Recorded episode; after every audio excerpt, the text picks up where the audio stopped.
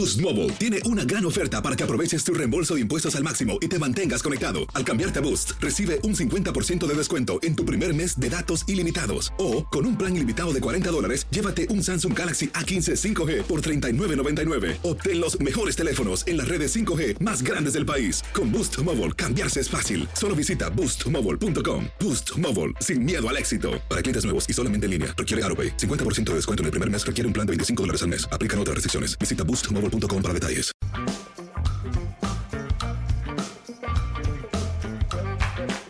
Bienvenidos, esto es Amigos, podcast de TUDN con Henry, José Bicentenario y su servidor. Y bueno, pues en una semana de béisbol, ahora sí, ya en forma, una temporada que finalmente, pues después de las amenazas se pudo realizar, Henry, y ya tuvimos pues eh, algunos resultados sorpresivos y, otros eh, pues que con, equipos que realmente eh, levantan la mano y dicen aquí estamos, ¿no? Claro, 162 juegos en una semana, pues no, no, no, no te puede decir exactamente cómo va a estar el, tema, pero hay algunos equipos que sí levantan la mano. Así es, Toño, Pepe, qué gusto estar con ustedes. Sí, y, y, es un momento también para no sobre reaccionar, ¿no? Porque muchas veces, inclusive en la NFL, también cuando van tres, cuatro semanas se sobre reacciona, para bien o para mal. Y aquí, como decías, pues la muestra es todavía mayor, son 162 partidos, apenas estamos eh, en abril y bueno, pues esto termina en septiembre, ¿no? Entonces, o principios de octubre. Entonces, pues hay, hay mucho eh, que platicar en ese sentido porque pues, los equipos tienen sus altas y también sus bajas. También eh, un tema que quiero platicar es lo de Aaron Judge. Eh, esto de que desechó este contrato de los Yankees de Nueva York con extensión de siete años por más de 200 millones de dólares. Y estamos a tan solo unos días de que ven el draft de la NFL. Y hay una lista de, cosas, de acontecimientos que se han dado en las últimas semanas que la verdad es que vale la pena platicar también. Y, hablando del NFL, lo de Haskins, ¿no? Sí. Qué tragedia, caray. El coreback de los acereros de Pittsburgh que, que fue atropellado en, Fort Lauderdale, bueno, cerquita de Fort Lauderdale, allá en, la Florida. Pepillo, pues el lunes, el lunes se acabaron los invictos del béisbol de grandes ligas, o sea, muy rápido se acabaron los invictos. ¿Cómo estás, Pepillo? Muy bien, mi querido Toño, Enricón, amigos, qué gustazo estar con ustedes. Y es cierto, ya en el arranque de la temporada ya todos los equipos por lo menos ya ganaron un juego. Hemos tenido ocasiones que luego se tardan eh, pues eh, muchos días en poder lograr una victoria, pero en este caso ya por lo menos un triunfo cada uno. Y el caso de, de los ahora guardianes de Cleveland, ¿no? que por primera vez desde 1915 juegan con otro nombre, dejaron atrás el de los indios y que tienen a un jovenazo californiano, Juan, que está que echa tiros envasándose en cada partido. Fíjate que hay varios jóvenes. Este Juan que mencionas, Peña, el shortstop, el que ha tomado el lugar de Correa. Jeremy Peña, ¿eh? Muy bueno también con los Astros de Houston. Y así nos podemos ir con, con varios eh, jóvenes que empiezan a, levantar la mano. Eh, el muchacho, el Bobby Witt, el, hijo. Sí, Bobby Junior. Junior, el, hijo de, de, aquel gran pitcher, que este no es pitcher, este es jugador de cuadro de los Rangers de Texas, que también, no, de los Reales de Kansas City, que también, que también tiene, tiene lo suyo. Henry, por favor, ¿con qué quieres empezar? Pues varias cosas, y también platicamos acerca de la NBA, desde luego, pero eh, justo eh, minutos antes de que iniciara la temporada, eh, literalmente minutos antes, eh, los Yankees y Brian Cashman, el manager, estaban con, el, gerente general, estaban con la cuestión de la extensión de contrato para Aaron Judge. Y finalmente Aaron Judge, eh, que este año con la cuestión de el arbitraje tendría en la mesa 17 millones de dólares y le, estaban ofreciendo una extensión de contrato de 7 años por 213 millones de dólares, 213.5 millones, es, decir, el paquete era por 230 millones. Y Aaron Judge dijo que no, Ahora, George no es un jovencito, tiene ya 29 años. Y yo no sé ustedes qué opinan de estos contratos a largo plazo. Este era uno de 7 años, eh, los que están dando de 10 años, en donde pues a lo mejor los jugadores ya también caen en ese eh, confort de pues ya tengo mi lanita segura y todo esto, no voy a seguir peleando yo, creo más dinero. El, el, ejemplo perfecto es Pujols. Sí. Lo que pasó con los Serafines. O sea, dices, tiene 29 años, eh, George. Cuando le dieron el contrato de 10 años a Pujols, tenía 30, ¿no? Pasaditos los 30 años. Si, si, si George estaba pensando en un contrato de 10 años, seguramente los Yankees le dieron este, pues un, un vistazo a lo que pasó con Pujols y analizaron lo que, lo que sucedió. Yo, yo veo lógico un contrato máximo de siete años para un pelotero de 29, la verdad. Y la cuestión de los dineros también, porque, eh, o sea, se hubiera convertido George en el jugador de posición mejor pagado en la historia de los Yankees de Nueva York. Estás hablando que son 30 millones de dólares en promedio. Pero eh, si ustedes estuvieran sentados en el escritorio del señor Cashman, le hubieran ofrecido más a Aaron Judge que esos 7 años, 213.5 millones de dólares. Yo no, ¿eh? No, yo La tampoco. verdad que no. Yo, No, yo no, tampoco. Porque además hay, hay que tomar en consideración, George es un tipo propenso a lesionarse, es un tipo que ha perdido una buena cantidad de juegos. Entonces son factores que hay que meditar muy en serio. ¿Y sabes qué, Pepillo? Sus números, o sea, sí son buenos, pero no son extraordinarios. Sobre, sobre todo el arranque, ¿no? El novato del año, la marca de jonrones, etcétera. Eso fue lo que lo catapultó. Pues es que justamente hablando acerca de los partidos que se pierde, desde el 2017 hasta el año anterior, que son cinco temporadas, tomando en consideración desde la hora del 2020, que fue solamente 60 juegos. Ajá. Pero bueno, en esa campaña de solo 60 juegos se perdió 32 partidos. Y desde el 2017 hasta el 2021 se ha perdido 163 juegos. O sea, una temporada completa.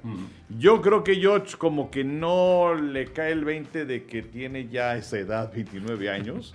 Eh, que alguien te vaya a ofrecer esa cantidad de dinero me parece que pues no siempre se va a presentar esa oportunidad. Y luego aquellos jugadores que apuestan por sí mismos hay a quienes sí les sale, pero hay otros a los que no. Y pues lo vimos simplemente con Freddy Freeman. O sea, los Bravos de Atlanta, el símbolo del equipo, el hombre que nos llevó a ser campeones, el único bastión que quedaba de hace varios años a la fecha, para afuera. Sí, sí, sí. ¿No? Y entonces yo no sé si es que a Josh le vaya a pasar lo mismo. Business are Are business. That's right, my friend. No, pues sí. Dijeron, va para afuera y traemos a Matt Olson de los Atléticos de Oakland y le damos su lana y no hay problema.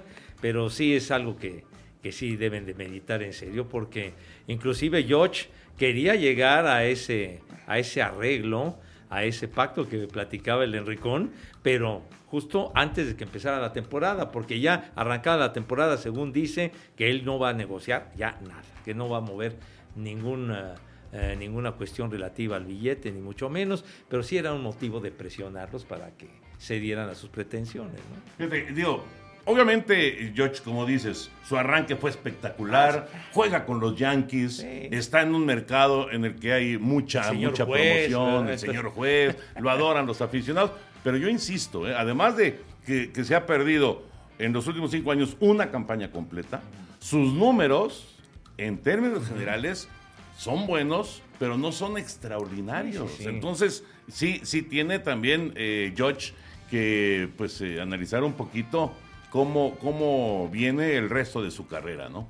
Por cierto que los Yankees que tomaron algunas decisiones interesantes, como soltar a Gary Sánchez y eh, soltar eh, pues eh, a- algunos elementos que, que venían siendo pues parte fundamental y ahora pues ya llegó Donaldson y ya llegó Kainer Falefa. Pues ya Donaldson resolvió el primer partido, El primer juego, sí. El primer juego de la temporada lo, lo resolvió justamente Donaldson y, y habrá que ver cómo se van este, desarrollando las cosas, pero Yankees tiene un reto tremendo, Henry.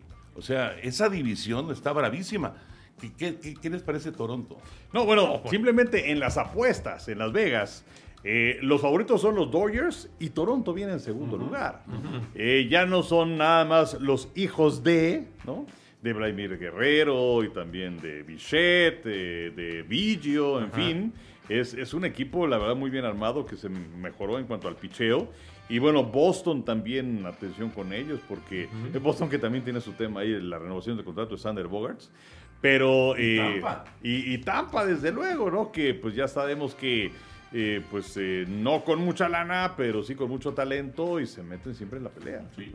Sí, Tampa que trajo a Corey Kluber a, a sus filas, eh, ya veterano Corey Kluber, pero que ha sido un pitcher extraordinario, ganador del Sayón, etcétera, pero que las lesiones lo han, eh, lo han afectado mucho. Tiró un juego sin hit ni carrera, ¿se acuerdan? Sí, claro. Con los Yankees de Nueva York, que luego se lesionó. Y el contrato que le dieron a este jovenazo, ¿no? Wander Franco, de 11 años y demás. Un chavo que de verdad, desde el arranque, mostró que tenía patas para ganar. Ahora, Tampa también ha hecho algunos movimientos que de repente te sorprenden, ¿no? Sí. Porque soltaron a, a, a Meadows, por ejemplo, para traerse a Isaac Paredes, al mexicano.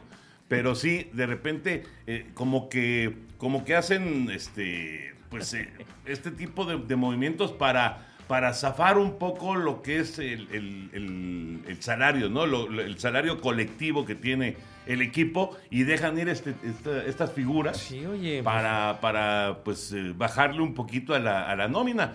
Sin embargo, Tampa sigue siendo un equipo complicado, un equipo contendiente. Y en la Liga Nacional, eh, ah, bueno, nada más mencionar eh, con los Astros de Houston, además de lo de Peña, lo de Urquidi, ¿no? Que pichó muy bien en su primer partido de la temporada. Sí, ¿no? y que le ganaron 4 por 1 a los Serafines. Entonces, bueno, pues sí, fue muy bien eh, su labor. No le fue nada bien que digamos a Julio Urias, por cierto, en contra de los Rockies de Colorado. Sí, una salida Perdieron muy mala. ese partido 9 carreras contra 4. Oye, nada más regresando, la, la cuestión de, de los dineros, el equipo que más paga este año, eh, 241 millones 350 mil dólares. Los Dodgers. Los Dodgers. Sí. Los Mets, segundo lugar, 233 millones y medio, cifras redondas.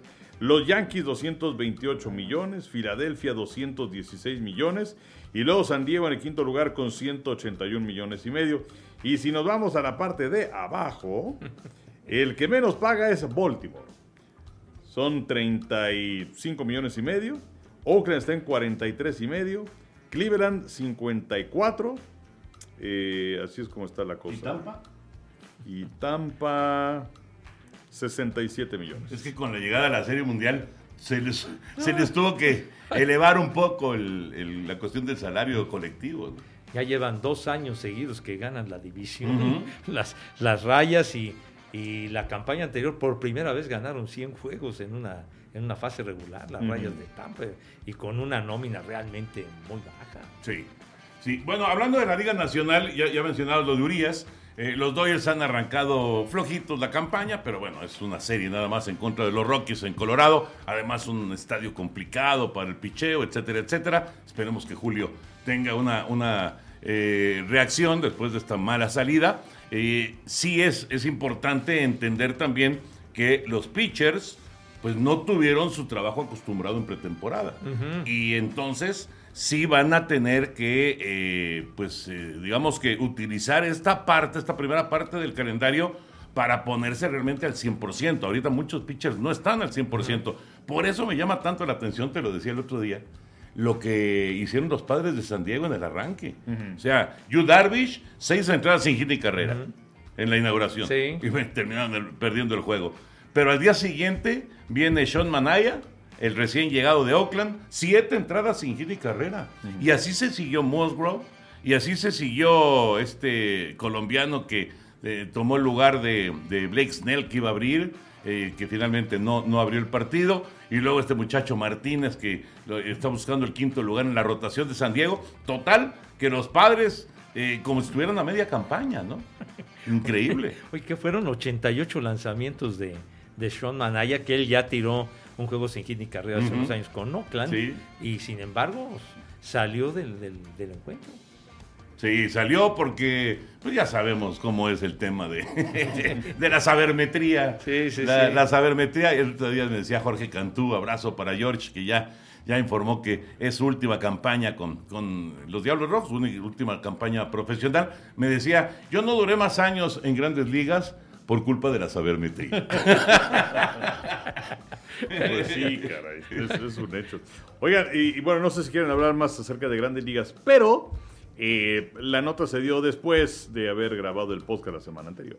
Pero, ¿qué opinan acerca de los juegos de siete entradas en Liga Mexicana martes y miércoles? O sea, ¿van a cobrar menos esos días? Deberían, deberían, claro. ¿No? O claro. sea, la verdad es que me llamó poderosamente la atención. Pepillo, por No, favor. no, bueno. expláyate. No, ilústranos, no, no, maestro. no, que- no, no. maese. Me suena ya a cotorreo y a No, burla, ¿no? no, Pero no, bueno, no, no, no, no, no. la verdad a mí se me hace una... los tres somos tradicionalistas, pero No. Pepillo es extremo. No, bueno. Es que hay traiciones Ya hay jalada. Sí. No, no, sí, hay, por- se le podría decir de otra forma, un poquito más, más explícita, pero bueno, y se me hace que es eso, es- esta cosa, porque se me hace una vacilada esto que, que van a hacer de juegos de siete entradas, pues ni que fuera, pues no sé, eh, de ligas amateurs o cosas por el estilo. Estamos hablando de la Liga Mexicana y martes y miércoles, o sea, siete entradas, entonces... Eh, y, el, y el juego del jueves, porque son series de martes, miércoles y jueves, entonces es así de nueve entradas. Pues realmente yo no sé quién tiene esas ocurrencias. O sea, ¿tú que también quieres que el jueves sea de siete entradas? No, Digo, es que, es que no, no, lo, lo que se me hace incongruente es que sean martes y miércoles de siete y luego el otro sería de nueve, me imagino. Entonces, No, no, claro que Entonces de nueve. Sí, sí, Entonces, sí. o haces todos de siete o haces todos de nueve. Pero deberían de ser de nueve entradas los juegos, por Dios santo. Aquí. A ver, Pepillo. ¿A qué quieren llegar? Y no, pero espérame. Aparte, Lo que quieren es que se acorte el tiempo. pero Toño, están diciendo siete entraditas. Y luego que empiecen a las siete y media. Entonces, si hay horarios de las siete de la noche, entonces ¿para qué vas a vas a, a iniciar el partido otra media hora tarde? Bueno, eso en realidad es por la televisión. Pero digo, No, bueno, eso es por la televisión. Pues sí, pero, pero lo ideal sería que comenzaras temprano, que comenzaras a las 7 y máximo a las 10 de la noche la gente ya se vaya a su casa. Bueno, lo que pasa es que ellos dicen que sus estudios y todo esto, eh, los partidos de siete entradas duran dos horas y media. Entonces ahí se te cumple, Pepillo, porque acá empieza a siete y media, te vas a las 10. Bueno, Pero, pero eh, lo, lo pero, que- de que es una jalada, es una jalada. O sea, lo que tienen que hacer es agilizar los partidos. hombre, por que, supuesto. eh, bueno, eh, lo que dijeron era que este. los umpires, mi Henry, por Dios. Claro, bueno, que también van a recortar las eh, visitas al montículo de cuatro van a ser tres y que tienen 30 segundos nada más. Ahora sí con cronómetro. Exactamente, y este, si se pasan, pues entonces va a haber bola para el bateador. Eh, cambio de pitcher dos minutos, si se pasan, bola también. Pero la bronca está en lo que tardan los pitchers en hacer sus lanzamientos. Claro, hombre. Ahí es en donde Así tienen es. realmente que, que enfocarse. Grandes Ligas lo va a hacer el año próximo y la me- Liga Mexicana también lo debía hacer. A mí la verdad no me gusta esta situación. Eh, insisto, si es que van a hacer juegos de siete entradas ahora, pues que cobren menos. Sí, no, bueno, y, y tendría, y tendría que ser de esa manera, ¿no? No sé qué van a, a- a decidir, eh, no sé si lo dejen a, la, a cada uno de los equipos o de plano es, es, eh, alguna cuestión de la liga mexicana el bajar los costos, pero sería lo lógico. Claro, es como si, es la verdad. si vas a un estadio de fútbol y los partidos duraran 35 minutos. Sí. Cosa que no estaría nada mal. O que durarán Ahí sí 30. le gustó. Ahí sí le gustó. Pero también es algo muy importante, los umpires. Hay umpires sumamente exquisitos, ¿verdad? Que, que reducen, aprietan a los pitchers la zona de strike. Entonces, si amplían un poco la zona de strike, eso también motiva para que el juego tenga mayor celeridad y demás. Sí, porque eh, eh, muchos dicen, es que si amplían la zona de strike va a haber más ponches.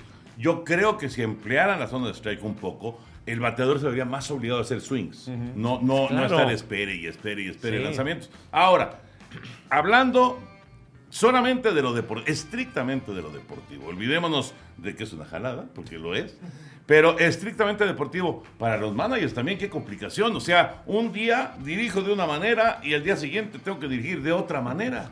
Porque este juego es de 7 y el que viene mañana es de 9. Y la verdad es que es complicado. Claro, me van a decir, ya los managers saben y, y les toca de repente en los dobles juegos eh, trabajar de 7 entradas. Sí, pero es muy eventual. Y aquí va a ser semana tras semana. Sí. Entonces van a tener que acostumbrarse todos a, a tratar de tomar la ventaja, este, a tocar la pelota, me supongo. Pues sí. Algo, algo distinto, ¿no? Pero yo creo que también para los managers, yo, yo creo que cuando Juan Gabriel Castro, el manager que me digan de Liga Mexicana, de repente vio la nota, dijo, ah, caray.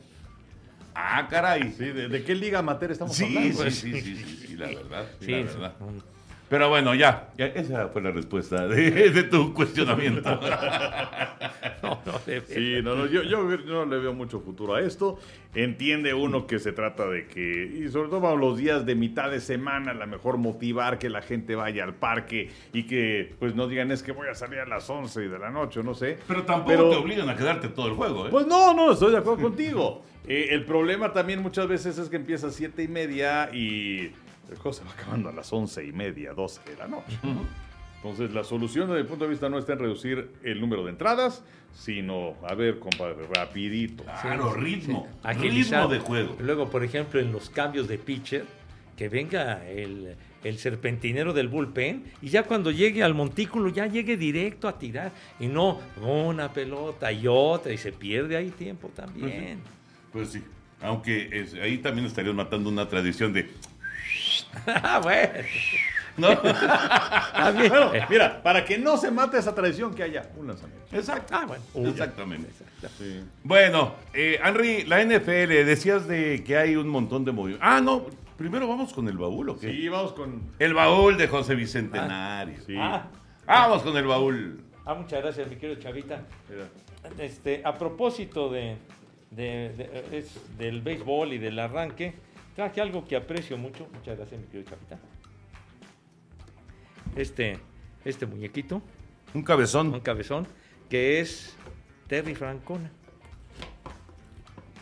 Terry Francona, pero de la ganando la Serie Mundial del 2007, la de contra los Rockies de Colorado. Y, y le tengo un gran aprecio a este, a este recuerdo que me hizo favor de, de- de darme Agustín, Agustín Castillo. O sea, es el surtidor de. Es el proveedor. Oye, tengo que decir quién me hace favor de darme un No, regalo. está bien, pero ¿qué es sería algo que de ti sin aprecio. Agustín? Lo que pasa es que Agustín es un ferviente admirador y fanático de los Medias Rojas de Boston. Entonces yo esta- Igual que tú, ¿no? igual que yo. Entonces, a esa serie mundial Este, yo lamentablemente no pude ir por, ah, porque me enfermé fuerte. La verdad estuve cerca de pelar gallo, pero no tuvieron tanta suerte los señores. No, de ninguna manera. Todavía Tírate, sigo robando oxígeno. Entonces estuvo muy fea la cosa que me tocó padecer en ese 2007 y que obviamente pues me impidió hacer el viaje. Y Y nos mandaste a José Pablo Coelho, Pepe, cosa. Ah, mi tocayo. Fue, fue, fue, fue mi querido tocayo, José Pablo Coello. Y, y bueno, Un abrazo a José Pablo. al querido amigo José Pablo. Y, y bueno, en esa serie mundial con todo y la, la colostomía que, que me hicieron y que andaba yo padeciendo todavía en ese momento, me acuerdo que vine a, vine a trabajar en esa serie mundial, pero en el estudio con el mago Septién. Ujú. me, estuve- me tocó estar con él y ustedes estaban allá en, Sí. eh, transmitiendo y nosotros pues entrábamos en el arranque cuando había oportunidad. ¿no? Pero, pero sí, como fanático de los Medias Rojas de Boston, pues sí, la verdad, eh, el hecho de que llegara Francona en el 2004, en su primer año, y terminara con, con la maldición del bambino que duró 86 años, y luego pues esa barrida sobre, sobre los Rockies. Los Rockies se acuerdan que fueron el equipo sensación en ese 2007. Y sin embargo, pues los Medias Rojas los plancharon en cuatro juegos. con, con Pedroya, que fue el novato del año, estuvo muy padre, Mike Lowell. Y, y- y esta, y esta figura, pues está, creo que está muy bonita y además Muy. numerada, porque dice Terry Francona, es la número 295 de 5000, este, este, este cabezón de, de Terry Francona. Fíjate, eh, es interesante este cabezón porque a diferencia de otros que inclusive nos han regalado en que cómo hemos ido, no. este eh, está hecho de otro material, ¿no? Y, y- y este no es, no es Bubblehead. Porque No, no, no, no se le mueve la cabeza, o lo intentamos. ¿Qué pasó? Ya lo quiere degollar. No, no, pero este digamos que es, eh, es una eh, edición especial, ¿no? Sí, sí, sí. Ahí dice Special Edition. Sí, es más, es- es- digamos que es de mayor calidad de los, de Aunque los ya ves que dice cabezones aquí, normales. player, ¿cómo lo pronuncia usted con su categoría? Player Bubble. Eso. muy Pero pues no sé. Pero no, no. No es tan O a lo mejor se te descompuso. No. Ah, pero quién sabe, porque como. Ah, sí, sí es, sí, sí es cabezón, pero lo que pasa es que no, no le quitaste el collarín. Ah, bueno. ¿Ya Es- viste? Es que, es, que, es es, que, es que venía de darse un fregadazo. Tiene como un collarín aquí. Sí, sí, Es cierto. Pero sí es cabezón, Pepito. Ah, mira, pues Sí entonces. ¿Quieres que lo veamos? Sí, sí, no, sí, hombre, claro, ¿cómo que- claro, no, no, no, no, no, no. Yo sería incapaz de hacer algún tipo de destrozo No, pues ya el otro de tu O de baúl. movimiento. De tu baúl. Sí. El otro día no, no aventaste. ¿Qué, qué aventaste el otro día? Ah, pues no me acuerdo, pero, pero no hubo daño. No. Pero aquí, Ay, ¿quieres que te aviente No, No, pero bueno, mira, si quieres, este, digo, tú, o sea, para que se haga cabezón, los honores los tienes que hacer. No, no. Si lo usted, deseas. si usted no. señor Boraca, a ver, No, no, no, no, Pepillo. su collarín. Bueno, pero pues aquí está. en- Pero sí tiene, auténticamente tiene un collar. Sí, exacto, para que se le Es- tenga la la- a propósito del arranque de la temporada, dije, pues voy a llevar al Terry Francona, que ya lleva 11 años dirigiendo a los, ahora a los guardianes. Guardians. Sí, sí. Que por cierto le ha batallado con las lesiones. Bueno, no las lesiones, con las enfermedades. Sí, Ha sufrido con las enfermedades, Francona, pero bueno, ahí sigue. Ahí sigue. Y los guardianes que el otro día hicieron 17 carreras, ¿no? 17 carreritas. Pues este muchacho Juan, que se ha envasado, ¿qué? Por lo menos tres veces en cada partido, Por lo menos en veces. cada juego. Y fue la primera victoria, si no me equivoco, esa de 17 carreras de Cleveland como los Guardians. Sí, Sí. exactamente. Sí, Exactamente. los Guardians. Bueno, pues muy bien. Cerramos el baúl, José Bicentenario, con Muchas tu gracias. Terry Francona. El Francona. Le hicieron un favor a Terry Francona. Aquí está, aquí está muy gacho. No, no, no, pero- No tiene atractivo, ¿qué? No, sí, sí, pero está así como, No, como 47. muy jovenazo, ¿no? Sí, pues sí. Bueno, fue hace, ¿qué? 10 y, Hace- ¿a hace 15 años. 15 años. Hace 15 años ya. Sí. No estaba tan fregado como ahorita. Sí. bueno, la, la maldición del bambino que se acabó, obviamente, con, con Sí, Francona sí, como manager. eh, eh, la venta, pues, de, de Babe Ruth acaba de cumplir 103 o 104 años. Ya Sí. pasó del centenario. Sí, sí, sí, ya sí. pasó del centenario de cuando vendieron los Medias Rojas a los Yankees a, al bambino, a Babe Ruth. Oye, por cierto, eh, ahora que dices de ventas, parece que van a poner a la venta, por si te interesa, Ah, ¿Cómo no? a los nacionales de Washington, No me digas. que se lo compró eh, lo- lo- los dueños actuales a eh, Grandes Ligas en 450 millones de dólares y el equipo está evaluado en este momento por ahí de 2 mil millones. Entonces, yo creo que sí fue un buen negocio. ¿Cómo no? No. Oye, ¿y los, y los Broncos de Denver parece que también los quieren vender. Sí, tienen mil broncas ahí en la familia, pero esos andan por ahí de 4 mil millones. Uf, qué. Pero una famosa cadena creo que le va a entrar, ¿verdad? De, Pues no sé cuál. de, de supers. De, ¿Quién? ¿Walmart o quién? ¿En serio? Parece, Es que, Warren Buffett el dueño, ¿no? pa- parece que están muy interesados en comprar a los Broncos del señor Bowling. Pero no lo van a mover de ahí. Yo me imagino que no. Sí, no, no. No, de- No bastante. tienes un gran mercado. Sí. Es una ciudad con una gran y, un- y tradición. una afición tremenda. Sí. Sí. ¿Pero qué ibas a decir? No, no, no, de- solamente refiriéndome ahora a lo de la venta, me acordé de lo de los Broncos de Denver. Pero el señor... eh, Bowlen, ya, Bowlen. ya- el señor Bowlen ya murió. Ya, Ya, ya murió y lamentablemente tenía Alzheimer y, Sí. y ahora tienen un lío ahí entre los hijos, ya sabes. Ya, la rebatí, hermano de mi A mí, mira, para evitar problemas, por eso no me dejaron nada. Sí, es, es problema resuelto, efectivamente. Exactamente. Bueno, ahora sí, NFL. Primero lo de, lo de Haskins. ¿Han sabido algo más de, de esta muerte, de, esta tragedia que se vivió en Florida? Pues no, eh, digo, para quien no sepa cómo está la cosa, eh, los eh, acereros, corebacks, corredores, receptores estaban entrenando en el sur de Florida y eh, pues esa mañana del fin de semana pasado, pues en las 6.37 de la mañana se reporta que fue pues, machucado, este, arrollado Haskins en una carretera en Florida y pues de ahí surgen mil hipótesis. Pues ¿no? es que imagínate. O sea, estaba, estaba intentando cruzar esa carretera y fue cuando fue arrollado. ¿Qué estaba haciendo una persona cruzando una carretera a las 6.37 de la mañana? ¿no?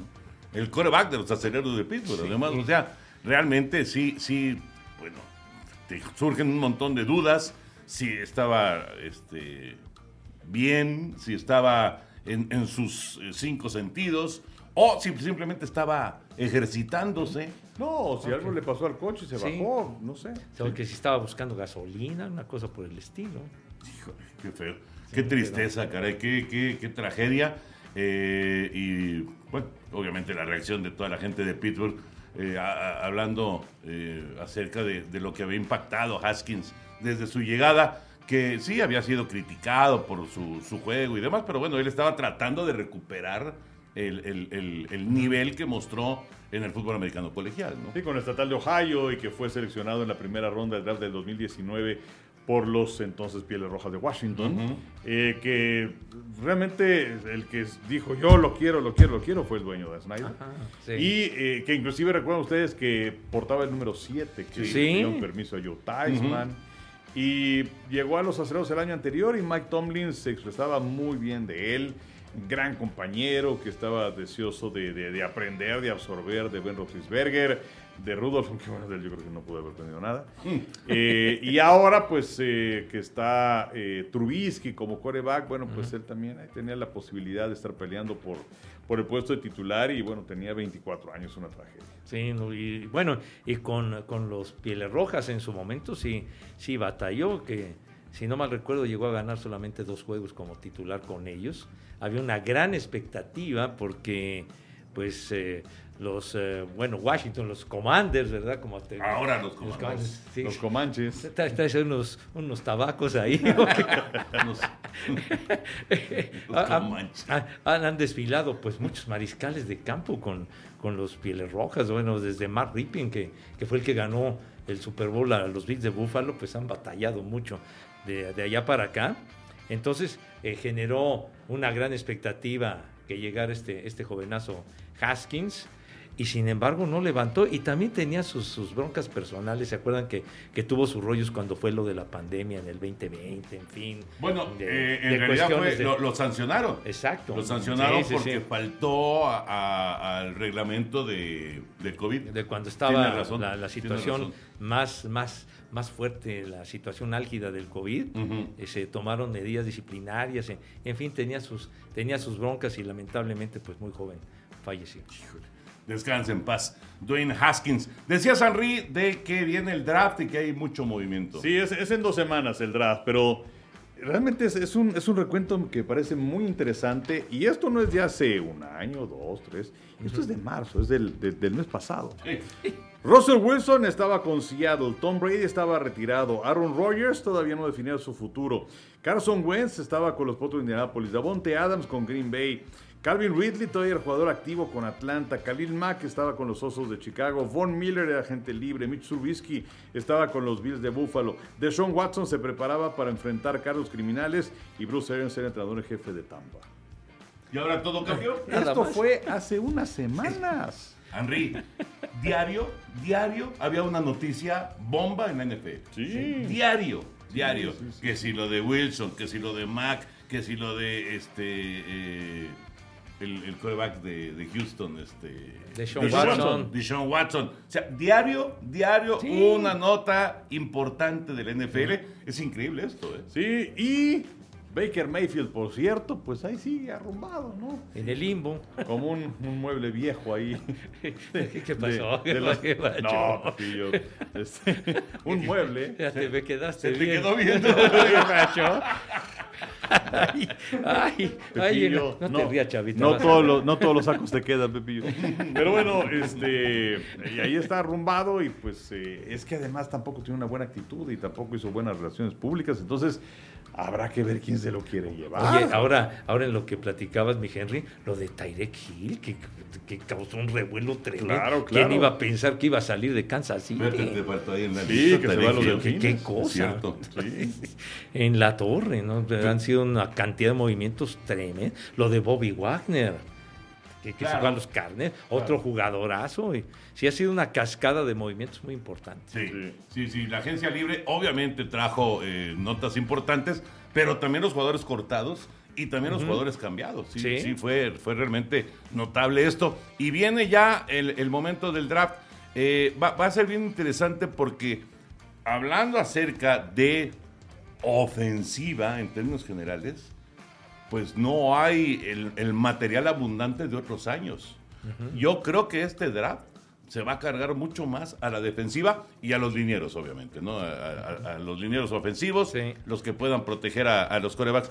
Pero creo que vamos a tener más noticias con respecto a defensivos que ofensivos.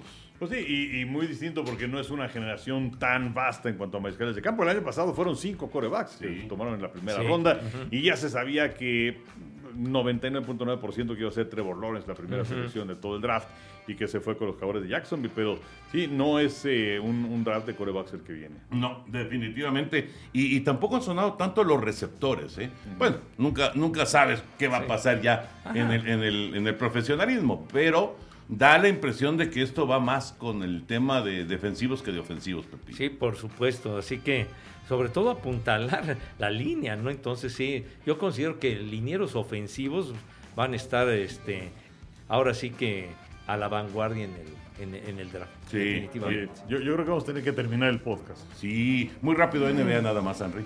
Pues eh, que, que en estos días no, no vamos a hablar porque pues, eh, se está jugando el play-in, estamos grabando esto en martes y el día de hoy juega Brooklyn contra Cleveland y también juega Minnesota contra Clippers y mañana Atlanta contra Charlotte y San Antonio frente a Nueva Orleans.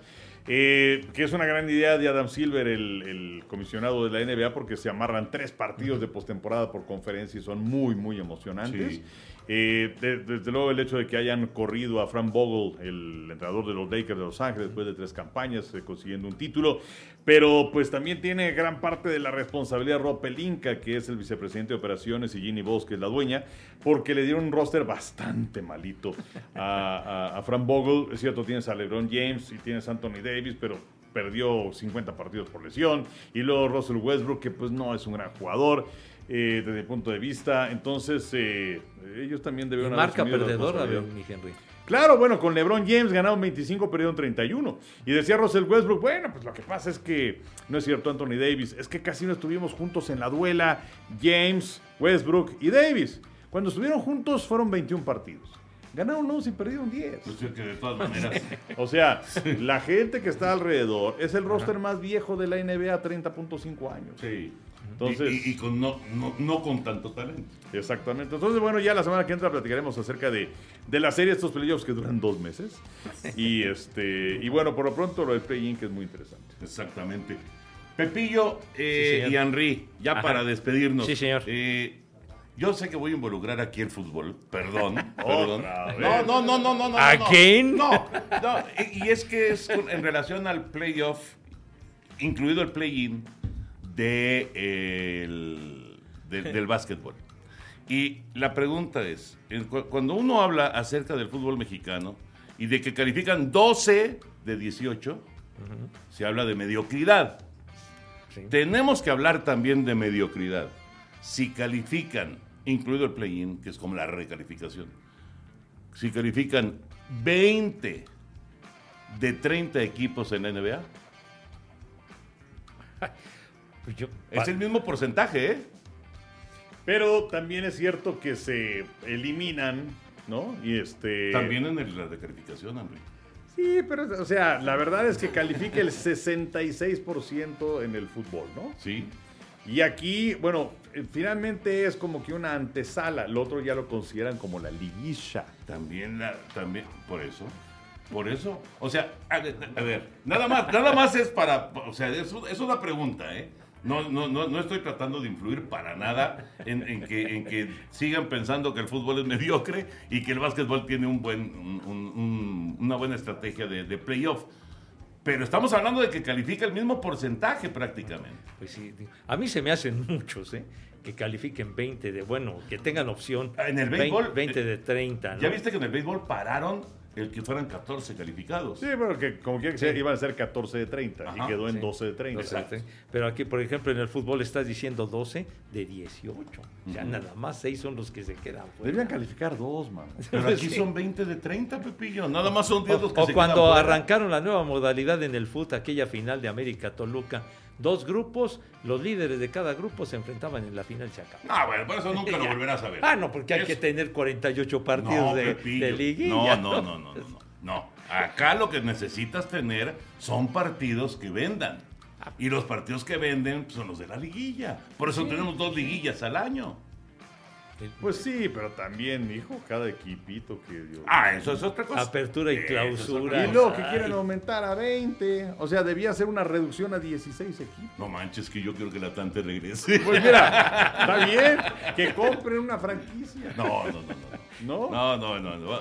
Ya- Dice, dice Emilio Escalante que va a ser por lo deportivo. Ah, ya ¿Bien? lo conociste el otro día, Ah, sí, no, muy, muy buen, muy buen tipo de cuate, La verdad es que me cae muy bien. Pero pues, pues, en la primera división, o sea, es Big Brother. Las reglas cambian. Y ya hubo 20 A cada equipos. rato. Bueno, pero no me contestaron. ¿Es mediocre también lo del básquet o no? O sea, sí hay, o sea, sí hay equipos que tienen mala temporada, que tienen cifras perdedoras y que se meten al play-in. O sea, no estoy completamente de acuerdo. Que es un sistema mucho más atre- atractivo que el de la liguillita esta, pues por Sí. supuesto que también. Sí es más atractivo. Yo pienso que un equipo que tiene marca perdedora no merece estar en un Bueno, pues ya, con eso cerramos, Henry. Siempre un placer. Gracias, igual. José Bicentenario. Un gustazo, chamacones. Un día de estos llego más temprano. Qué pena, qué pena. Ya ni, ni- ni lo platicamos, pero eh, les voy a platicar así de. Porque José Bicentenario va a llegar tarde a a su radio. Este. Vine al noticiero de la mañana. Estuve normal aquí trabajando, etcétera, etcétera. Habitual. Y luego regresé a casa y casi siempre lo que hago es pues echar una pestañita. Muy bien. ¿No? Con, obviamente, despertador incluido. Estaba el despertador puesto. Sonó el despertador, once y media de la mañana para llegar aquí, como debe de ser, como siempre llego, casi siempre, este, a la hora que está indicado. Y de repente, no sé qué hice, no sé qué hice, se los juro, ¿eh? no sé qué hice, pero cuando abro el ojo eran las 12.58. 12.58. Imagínense. Había que estar a la una de la tarde aquí. No, no, no, bueno, bueno. Y vivo un poquito, un poquito lejos. Y Pepe mentando madre. Sí, yo sé, yo sé, porque Pepillo, yo, yo sé, no, no, y además lo entiendo, porque tiene que ir al radio. Pero es bueno, más, es ya. más, sigues entreteniendo. ¡Vámonos, Pepe. vámonos! Adiós. ¡Saludos! Adiós.